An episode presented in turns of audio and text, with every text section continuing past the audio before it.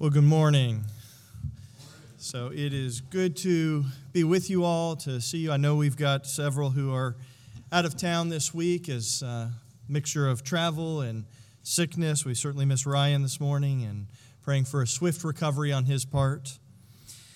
But it is good to join together. It is good to be together with the body of Christ um, and uh, to be able to share with one another both our encouragements, our answers to prayer, and the needs that we have so we can come together as the body to lift them up, to, to do what uh, the body of Christ is supposed to do, in encouraging, exhorting, and, uh, one another, and uh, as we've done this morning through the Lord's Supper, to encourage one another in love and good deeds, especially while it is still today as we anticipate the return of our Lord. So it is good to be with you. Have you ever noticed, and perhaps it's you notice it a little bit less if you've been in church for any amount of time, but have you ever noticed how strange God is? He's really rather strange. Turn with me, if you would, to Isaiah 55. We won't stay here long this morning, but it's a, it's a good place to begin. If you're Mark Ray, any place in Isaiah is a good place to begin. Isaiah 55, verse 6. This is how the how Isaiah describes the Lord, as how he describes this strangeness, this uniqueness. Seek the Lord while he may be found. Call upon him while he is near. Let the wicked forsake his way, the unrighteous man his thoughts. Let him return to the Lord, and he will have compassion on him and to our God, for he will abundantly pardon. And notice what he says For my thoughts, that is God, it's swapped here, it's now God speaking, for my thoughts are not your thoughts, nor are your ways my ways, declares the Lord. For as the heavens are higher than the earth, so are my ways higher than your ways, and my thoughts than your thoughts. God put it much more eloquently than he is strange, but he is strange to us nonetheless. He is different than us, he is unique from us. If the ultimate and end goal of this world and everything is the kingdom of God and the reign of Jesus Christ, then why such a circuitous, a roundabout way of getting there? Why not much more direct? Why put up with us? Why put up with a rebellious people? Why put up with a sinful people? Why allow sin to go unpunished? Why even forgive sin? He is a strange God indeed. This morning we come to a strange parable in Matthew 21, one that I think that if we're willing to look carefully and to slow down and examine it, it will help answer the question of why God is so strange in our eyes. Read along with me if you would. Matthew 21, we'll begin down in verse 33. You may remember this is the second parable that Jesus delivers to the religious leaders as they confront him.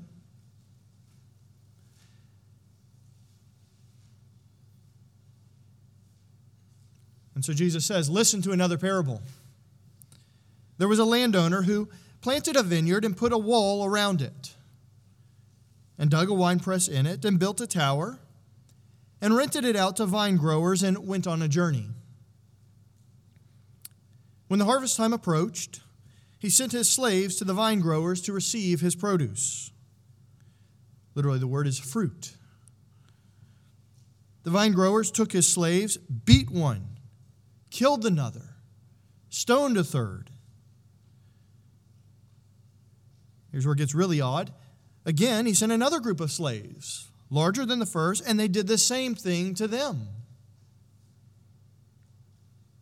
Now it's really weird, but afterward he sent his son to them, saying, They will respect my son. But when the vine growers saw the son, they said among themselves, This is the heir. Come, let us kill him and seize his inheritance. They took him threw him out of the vineyard, and killed him. Therefore, when the owner of the vineyard comes, what will he do to these vine growers?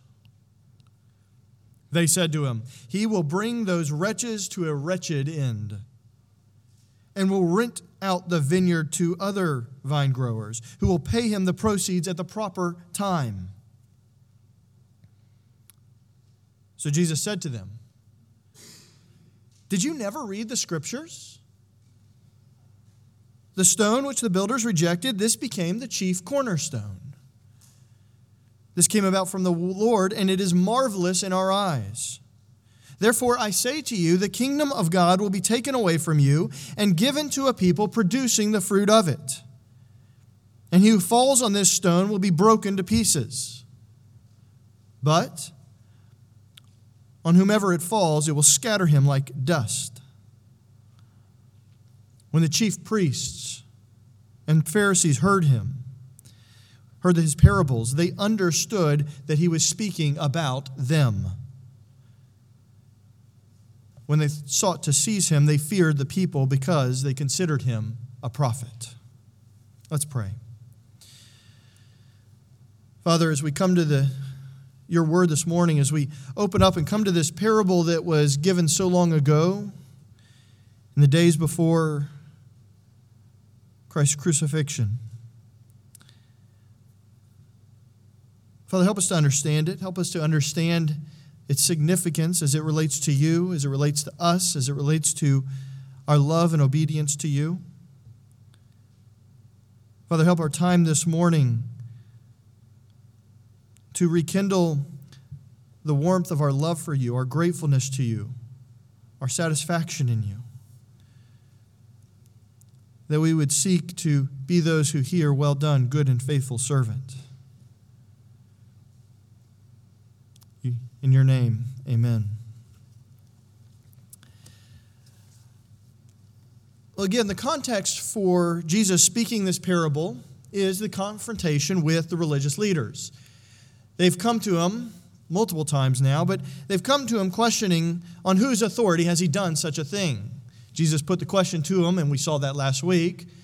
You answer me a question who gave John the Baptist his authority, or who was the source of the authority for John the Baptist.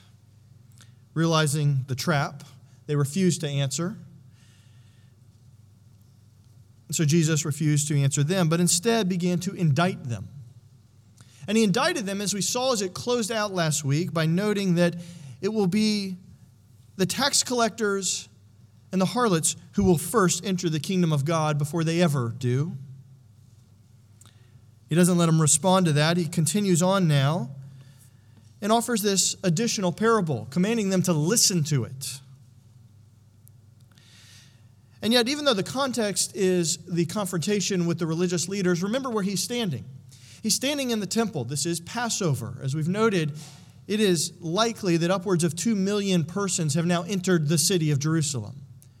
And the temple itself makes up an enormous portion of the city of Jerusalem possibly as much at this time as one third of the city. So it is flooded with persons round about. And Jesus, well, he draws a crowd. He is interesting. He overturns tables and he lets birds out of their cages. Not only that, then he begins to heal people. And so he's acquired quite an attraction. He's got children singing, proclaiming that he is the son of David. He's got persons coming to him to be healed, and he's got a confrontational encounter with the religious leaders. And is like so often the case, the benefit of this parable, while indicting the religious leaders, is for the disciples and for the crowds. Now, certainly, if they continue to follow the religious leaders, they will incur the same judgment, the same wrath that we see so clearly evident in this parable. And yet, the lesson here, the lesson to be learned, is for those who observe, which, interestingly enough, includes us this morning. So, what is there to learn from this parable? Well, first, as I've noted, it's a strange story. You may have picked up on some of the strangeness. Why would you send your son after they've killed the other two? But there's more to it than that. There's a lot about this story that is strange. Right at the beginning, the landowner, he has planted a vineyard, he, he sets up the wall, he digs the wine press, and he builds a tower. Now, what's unique about that is that's not his job. You see, the landowner would have bought the land and they would have found those who wanted to rent it out. They would have done the work, they would have put in the effort, they would have exerted themselves to do this. Then they would have had to have waited four years for the produce to ripen to reach the point where they could then make use of it. But not this landowner. This landowner has already done the hard work. And he's prepared it such that, I mean, you see there with the wine press, he expects that as soon as he hands this over, it will produce fruit. Why else would you need a wine press?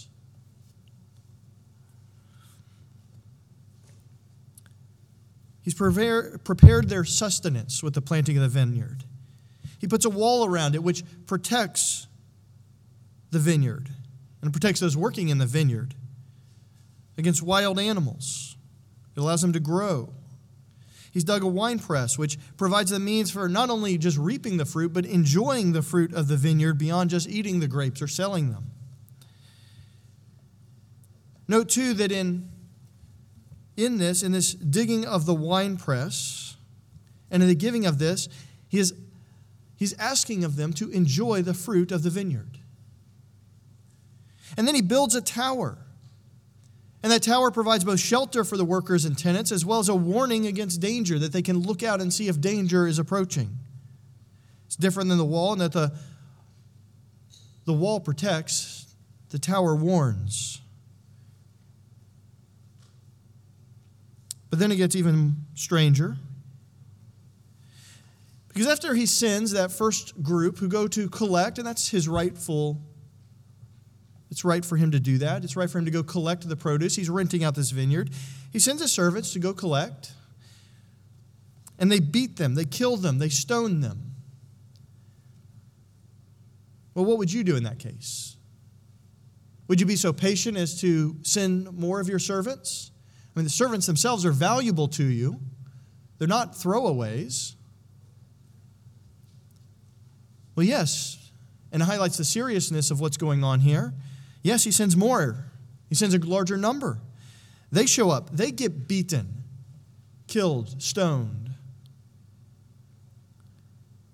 Now, what do you do? Well, if you're me, it's time for an armed escort who quickly dispatch of these vagabonds. Get rid of them. An eye for an eye and a tooth for a tooth. It's time for justice to be meted out. These are murderers. It is right and just for them to be punished, right? But not this landowner. This landowner is strange. He is unique. He's patient. He's long suffering. Now he sends his son. Surely now they will listen, they will revere. But what do they do to the son? When the vine growers saw the son, by the way, how did they see the son coming from a distance? There's that tower. That tower that was there to warn of danger.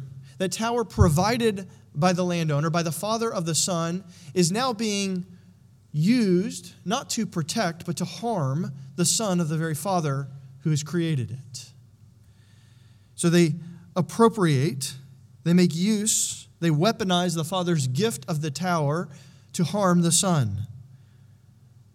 They see him coming. And they grab him the moment he enters the vineyard and throw him out of it and kill him. Again, this is a strange story. Now, before we go any further, let me ask a couple of questions. This is a parable, it's not a allegory where every single thing has a direct correlation, but there are here figures that we are to understand. And I think a lot of this is rather obvious, isn't it? The Father, who is that? It's God, isn't it? I think anybody who has looked at this, anybody who knows the history of their Old Testament, recognizes that God is the Father here. He is the landowner. Isaiah, in fact, uses similar terminology in Isaiah 5, right there at the beginning in verses 1 to 2, to describe how God took Israel and planted her as a vineyard. put walls around her, built a tower in her midst. Using that same language, it is emphasizing again that it's God who's at work. Now, the reference and everything after that is a little bit different because now you've got, he's dealing with the religious leaders, he's planting them in it, and unlike in Isaiah where he destroys the vineyard, here he repurposes it. So it's only by rough allusion, but that rough allusion draws attention to the creator of both of these vineyards and that it is God.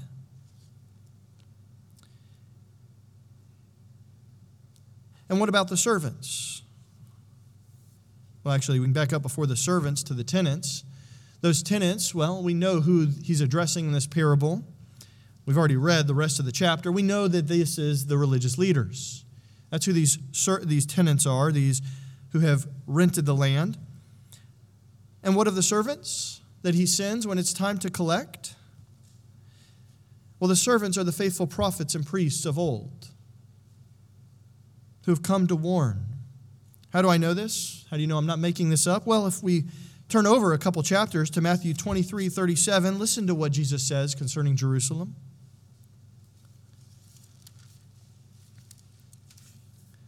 Jerusalem, Jerusalem, who kills the prophets and stones those who are sent to her. How often I wanted to gather you, your children, together the way a hen gathers her chicks under her and you were unwilling.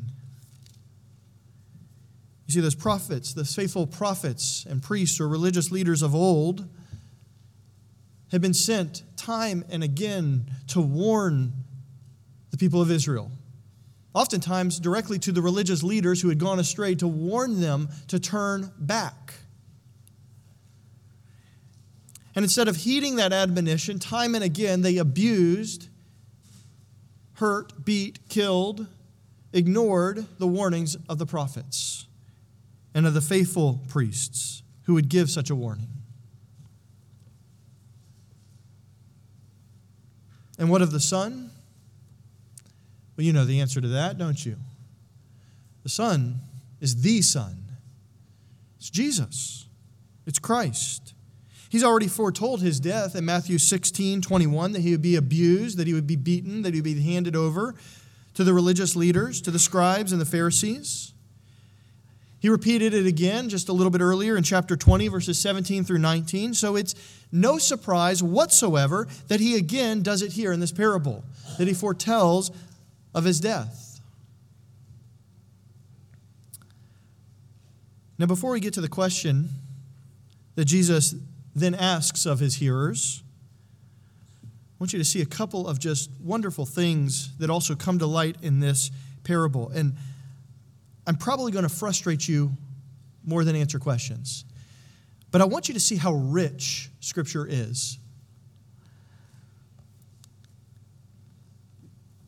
Working backwards a little bit.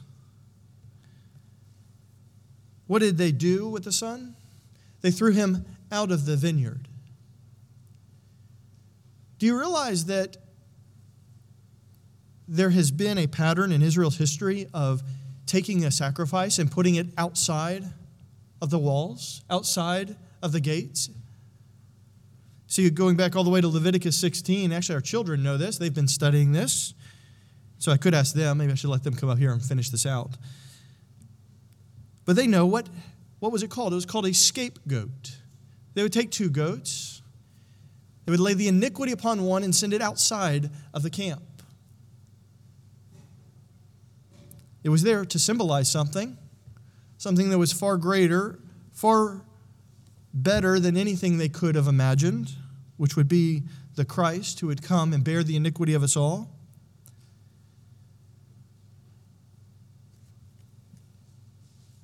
The writer of Hebrews you can turn there if you'd like to Hebrews 13, notes it this way. When they say in Hebrews 13 13, so let us go out to him outside the camp bearing his reproach. For here we do not have a lasting city, but we are seeking the city which is to come. You see, skipping to the end of the story, we actually do go to a sacrifice that is outside the gate that is still living because Christ rose from the dead. But there's more in this beautiful gospel shaped story that is the Old Testament as it aims toward Christ, what do these vine growers seeing the Son from a distance remind you of? Does it remind you of any other group of persons who saw someone from a distance and plotted to kill him? Maybe a young man named Joseph and his brothers, who they plotted against him, sold him away, the very one who later became their salvation. See, Scripture, time and again, is pointing toward this Christ. It is this gospel shape of the Old Testament that points to Christ. But there's more, and it's going to come out as Jesus continues here in verses 40 and 41. Because Jesus asked them a question. And, I'm really restraining myself here. I've, I've got far too few notes, which means I have far too much to say. There's more you could say here about the graciousness of the landowner, the sovereignty of how he provides for them, how he sets up and he establishes it, how it was his work, not theirs, that earned them the vineyard. In fact, they did nothing to earn it, it was gifted to them, much like our salvation is gifted to us. This is a rich parable. And all those things are wonderful side trails, but this morning we're going to focus on the center. So Jesus asked them a question, and this question really gets to the heart where he says, What will he do to these vine growers, he the Father, after they killed the Son? And the religious leaders, unknowingly at this point, indict themselves, don't they? We know that they don't know it yet because in verse 45, they come to the realization at the end of the parables, really has to say, and you, there in verse 43 and 44. But they don't quite get it yet, so they go ahead and indict themselves. He says, Bring these wretches to a wretched end. I like that. But what Jesus goes on to show is that he was rather gentle in the previous parable where he said that the tax collectors and harlots will get into the kingdom of God before the religious leaders do, because what he actually meant by that statement is they will never make it. We've seen this rejection from the moment Jesus left them that first day in the temple. They've been rejected. And he now shows that they are far worse than tax collectors and harlots. They are part of a murder, murderous lineage. They are part of a murderous lineage. And their answer is not completely wrong, but it's incomplete. Yes, the Father will dispatch with these wretched ones, but that's not all. And so Jesus asks in verse 42, showing that they haven't fully answered the question Have you never read the scriptures? Now, this is like asking seminary students or pastors Have you never opened your Bible? to these scribes, these Pharisees, these religious leaders, that was incredibly insulting. Of course we have. We've made several of our own copies. We know it backwards, forwards, upside down. Name a word, we'll finish the verse. But what he's asking is do you not understand the scriptures? Have you not read and understood? The stone which the builders rejected, this became the chief cornerstone. This came about from the Lord, and it is marvelous in our eyes. Now, there's a couple of wonderful things to note about this.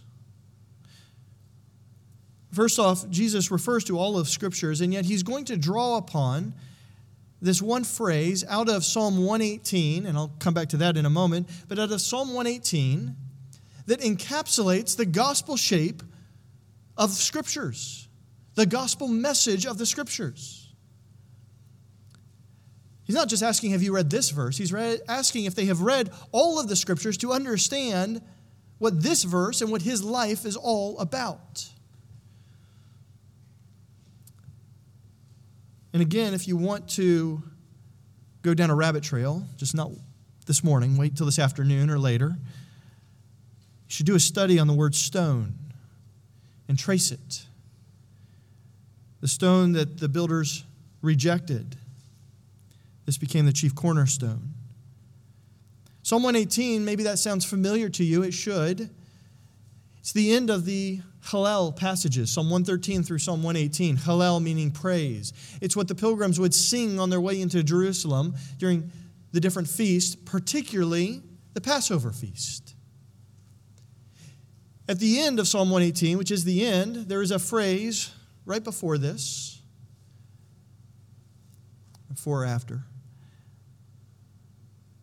that says, Hosanna, Hosanna to him in the highest. Hosanna to the Son of David. Blessed is he who comes in the name of the Lord. Sound familiar? Quotes from the very same passages that probably echoing around them because if they're children, they're still singing the same song. As they're singing this, he finishes it. Have you never read the scriptures?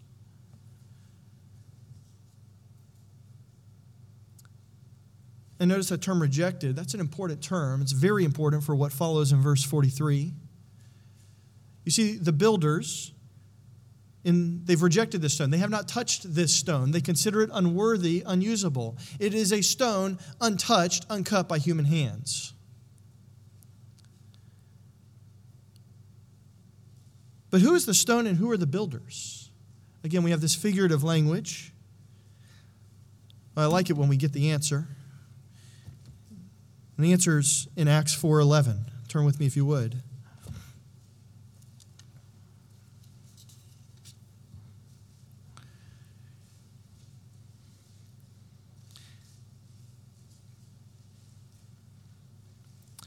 I'll back up to verse 8. So, again, actually, back up to verse 5.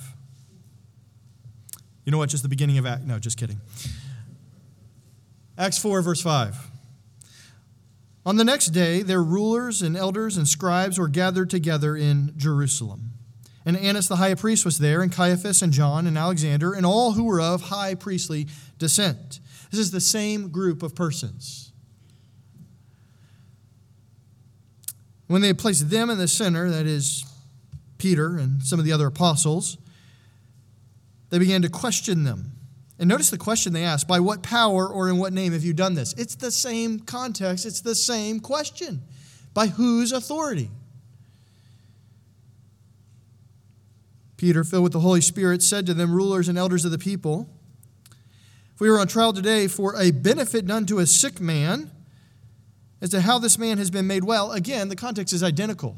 Jesus was questioned by whose authority after healing a sick person? Then let it be made known to you all, to all the people of Israel, and by the name of Jesus Christ the Nazarene, whom you crucified, whom God raised from the dead, by this name, this man stands here before you in good health. It's Christ. You want our authority? It's Christ. Now, if you want to know who his authority is, you lost your chance. He is the stone which was rejected by you, the builders which became the chief cornerstone. And there is salvation in no one else, for there is no other name under heaven that has been given among men by which we must be saved, by which we can be saved. The stone is Christ, the builders are the religious leaders. And they've ignored it, they've rejected this stone, and yet it's become more prominent, greater than all the others. And in fact, what was foretold in the Old Testament, they could not have fully imagined. Now, you have heard me say before, and this comes from my Old Testament study, my love of the Old Testament, that there is, with the exception of the revelation of the mystery of the church in Ephesians, there is no doctrine of the Old Testament uh, in the New Testament that cannot be found in the Old, and that's true. I stand by that comment. But that does not mean that the Old Testament writers understood the fullness, the beauty, the marvelousness of how those things would be unfolded. And that's why it says, this came about from the Lord, and it is marvelous in our eyes. It is beyond our comprehension. It was beyond our full understanding. We could never have imagined that it would be this good, this great, this amazing, this wonderful.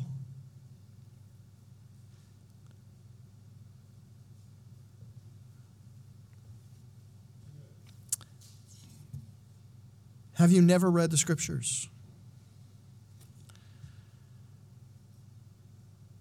The stone, though, has a dual purpose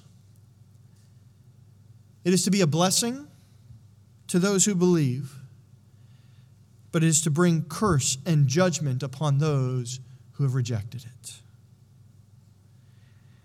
And so we read in verses 43 and 44 Therefore, I say to you, the kingdom of God will be taken away from you. That is, the scribes, the Pharisees, the religious leaders, and given to a people producing the fruit of it. And he who falls on this stone, that means stumbles over it, will be broken to pieces, but on whomever it falls, it will scatter him like dust.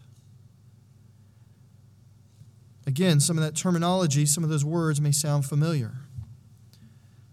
First, see the repetition of the term fruit. We've seen that. We saw that in Jesus' cursing of the fig tree because of its hypocritical evidence of fruit that was not there. It promised fruit, but gave none. So Christ cursed it. We've seen the use of fruit all throughout the Gospel of Matthew. It's used all throughout the Gospels and the New Testament to speak of the produce, the product, the work, the evidence of our lives. And there can be good fruit and bad fruit. John describes it well when he says, Upon being saved, you are to produce. Upon repenting, you are to bear fruit in keeping with, looking like, imitating repentance. That's the fruit that is being looked for here. It's the fruit that the tenants refuse to turn over to the landlord, landowner. We see this concept of fruit bookending these parables.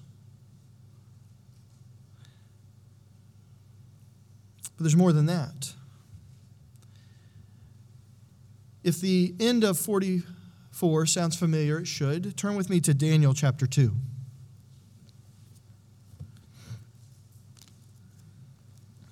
And while you're turning there, don't miss what we said at the beginning, what we highlighted at the beginning that while asking the question, isn't God a strange God? Why would he tarry so long? If his ultimate purpose is his kingdom and Christ as king, why delay? Why all of this? Why this roundabout path? Keep that in mind as we continue. Daniel chapter 2. You may remember this. I won't read the entire story. king named Nebuchadnezzar, funny name, really powerful guy, has a dream demands that persons come and relate not just the meaning of the dream, but the dream itself, or else he'll kill everybody. Doesn't seem really fair, but God supernaturally endows Daniel, who had been taken into captivity into Babylon, to be able to reveal the dream. And in that dream, there was a great statue. statue was made up of various metals. You had you had gold, you had silver, you had bronze, you had iron, then you had this iron and clay mix. And this statue is standing there representing kingdoms of the earth. And then, out of nowhere, this stone comes and it crushes this statue to pieces. And look at how this stone is described in verse 34. You continued looking till a stone was cut out without hands, that is, without human hands. And it struck the statue on its feet of iron and clay and crushed them. Then they were scattered like chaff, that is, like dust, away from the summer threshing floors. The wind carried them away, so there was not a trace of them to be found. But the stone that struck the statue became a great mountain and filled the whole earth. You want to know more about this stone? Go down to verses 44 and 45. In those days, O king, God of heaven will set up a kingdom which will never be destroyed. That kingdom will not be left for other for another people. It will crush and put an end to all these kingdoms, but it itself will endure forever. The stone, cut without human hands, will crush all other kingdoms, crush all opposition, leaving them in dust and will endure forever.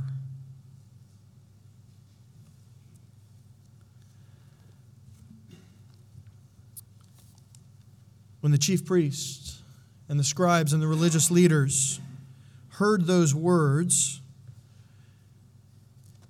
two things would have hit them right away. One, they would have recognized this allusion to Daniel 2 because they did, in fact, know the scriptures. They've read them, they just didn't understand them. But they would have understood the destruction that was promised. They also would have understood the kingdom reference. That's why verse 43 begins with a reference to the kingdom of God and then talks about crushing. Interestingly, as they're talking about stones, they would have been standing in the temple, a temple that the smallest stone in the temple complex that made up the temple because they built it with stones, the smallest one would have weighed about two tons. Two to five were the small ones. The biggest stone is estimated to weigh 570 tons, 4.6 by 3.3 meters.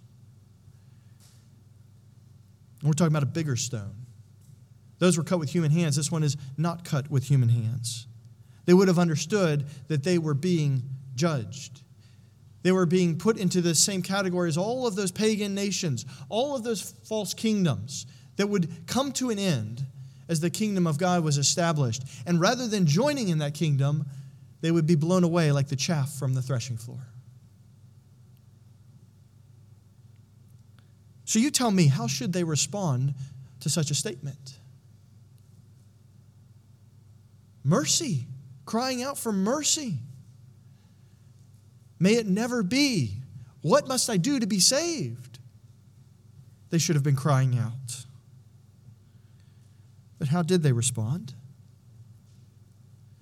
More importantly, this morning, how do you respond when confronted with sin? How do you respond when confronted with the Word of God? when you recognize what he says and what he means?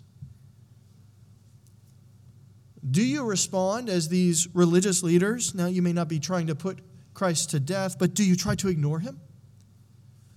Do you, like Adam and Eve, try to hide from the presence of God? Or do you repent and believe?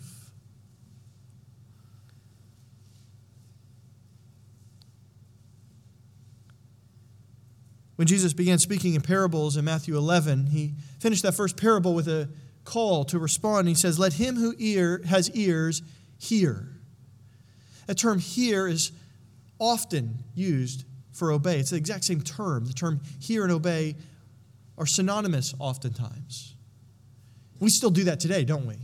You talk to your children and you say, Did you hear me? Meaning, did you obey what I told you to do? In Matthew 11, 15, and then he repeats it again in 13, 9 and 13, 43. When Jesus says, Let him who has ears hear, he means, Let him who has ears, let the one who has heard these words respond in obedience. Respond to the message. The very first part of that obedience is repentance.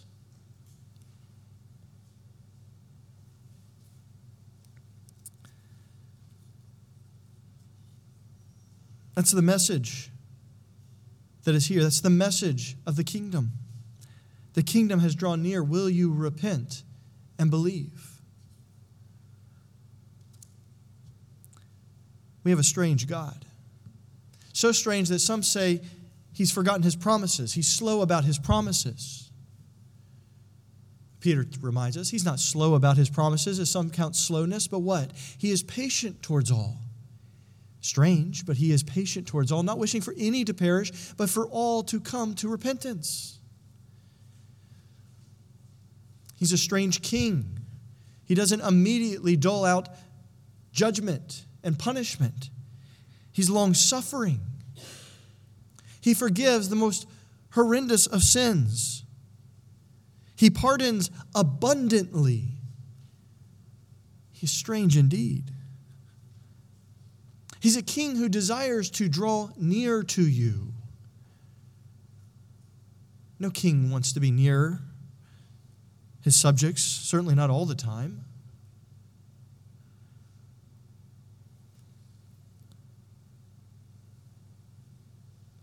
Why does he act so strangely? Why such a circuitous route to the kingdom? Jesus' second question in verse 42 is at the center. have you never read the scriptures? Because if you've read the scriptures, you understand the gospel shape of the Old Testament and the message of the New Testament. You understand the message of a king and his kingdom. And importantly, you have not forgotten that he desires a people of his own possession who will inhabit this kingdom. That's why he is so strange to our eyes. In Exodus 19:6, after bringing Israel out from their bondage in Egypt, says he made them his own possession. He repeats it in Deuteronomy 7. But you see, it doesn't end there. Because in 1 Peter chapter 2, and you can turn there, we hear this same promise.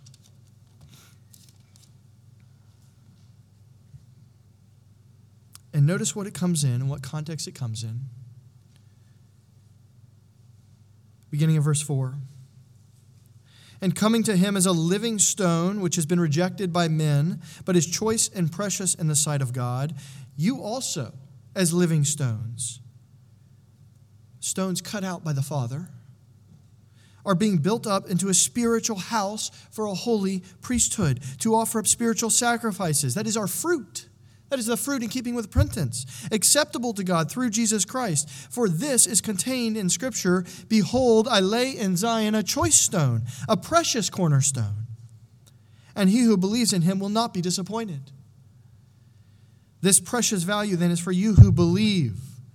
But for you who disbelieve, the stone becomes judgment. What does it say? The stone which the builders rejected, this became the very cornerstone, a stone of stumbling and a rock of offense. For they stumble because they are disobedient to the word, and to this doom they were also appointed.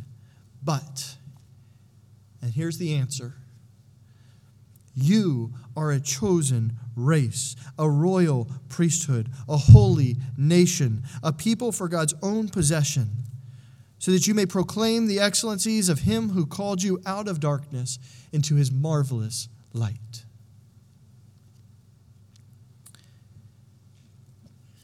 We do worship a strange God. But his strangeness is doing things more wonderful than we can ever imagine. No eye has seen, nor ear has heard, nor can the tongue fully confess and convey the beauty, the wonder, and the mystery of the plan of God. And yet we get a glimpse and we're told just enough so that we might become part of his possession, that we might enter into the kingdom with him. I'm sure there were many in the crowds that day standing about, looking on, listening, considering the strangeness of the story and the strangeness of this man from Galilee.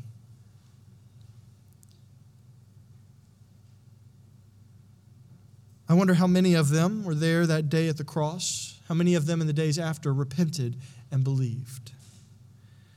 Time is long past for them to be able to turn and to repent, but it's still today for you. If you have never understood the message of the cross, the hope of salvation for those who are sinners, which is each and every one of us in this room, then today is the day of salvation. Repent, turn, produce the fruit in keeping with repentance. One of those to whom the kingdom is given over to, who gets to partake in this kingdom. And for the rest of us who have already experienced the joy of this salvation, let us continue to bear fruit in keeping with repentance. Let us bear fruit that shows that we are a part of this kingdom. And let us continue preaching this strange message. Amen. Let's pray.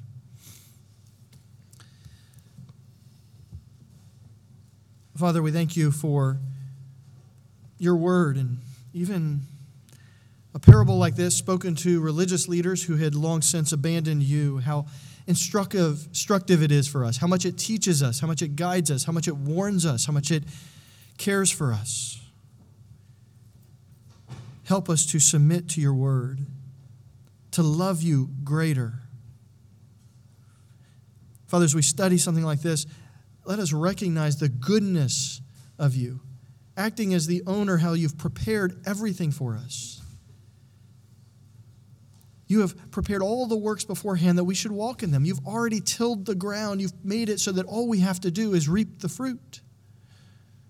Help us to do that. Not to do it out of some sense of duty and obligation, but out of love, wanting to joyfully bring these offerings to you. Well, good morning.